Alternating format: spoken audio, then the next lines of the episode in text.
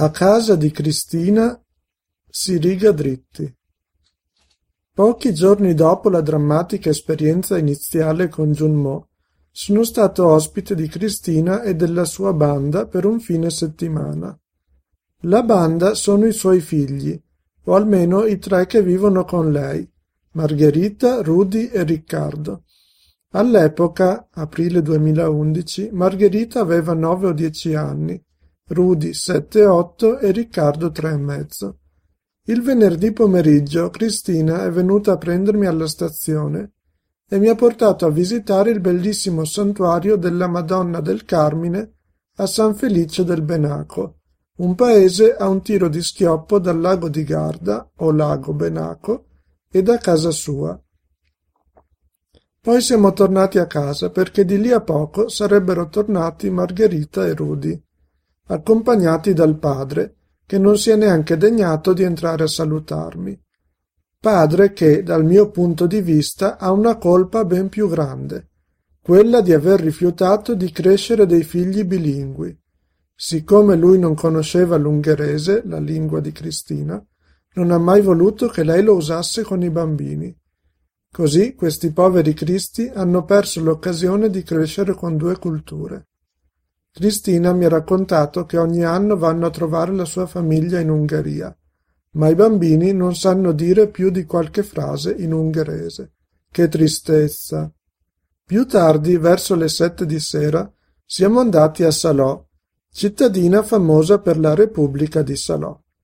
Lì abbiamo trovato Riccardo con suo padre, un po' meno orso del primo, e abbiamo cenato insieme a base di gelato ma io avevo fame.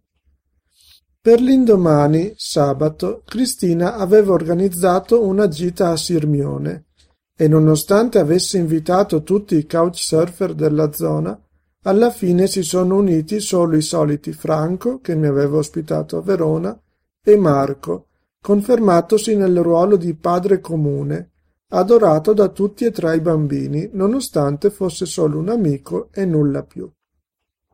Ero stato a Sirmione solo una volta, in gita scolastica molti anni prima. Quindi ne ho approfittato per rivederla e scattare tante foto. Sirmione era famosa già ai tempi del poeta latino Catullo, che ci aveva abitato.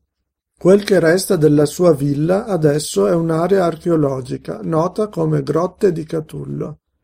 La giornata era molto calda e il cielo era terso, quindi ci siamo divertiti molto. Nel pomeriggio Marco doveva tornare a casa per motivi suoi e i bambini ci sono rimasti molto male perché non ha accettato l'invito a fermarsi a casa loro. Invece Franco è venuto a casa con tutti noi e abbiamo sperimentato una cosa nuova che credo non esista altrove. La merena, ossia una via di mezzo tra la merenda e la cena, sia come orari che come quantità.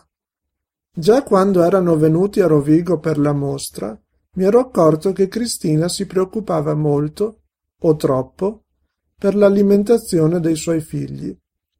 E a casa sua ne ho avuto la conferma. Mesi dopo sarebbero diventati tutti vegani. Che tristezza. Inoltre, i bambini non potevano bere dopo cena né alzarsi di notte per andare a fare la pipì.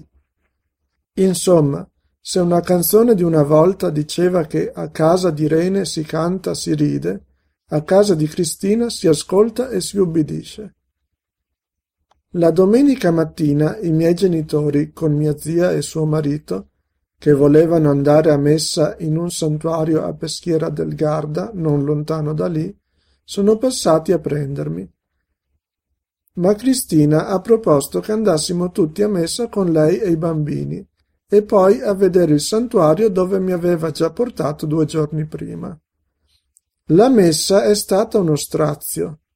Il prete ha letto la predica parola per parola senza mai alzare gli occhi dal foglio.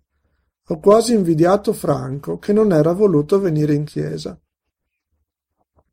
Siamo andati a pranzo tutti insieme in un ristorante che ai miei genitori non piaceva, troppo sfarzoso e caro, ma non se la sono sentita di dire di no, e alla fine hanno pagato per tutti.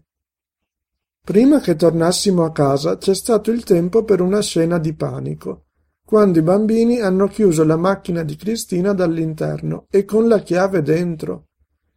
Cristina ha mantenuto una calma invidiabile e si è fatta accompagnare a casa da mio papà per prendere una chiave di riserva.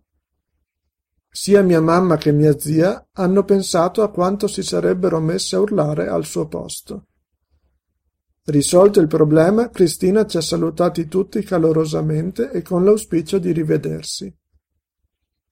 Ma mi sa che rimarrà solo un auspicio, tanto più che da oltre un anno lei è scomparsa da couchsurfing.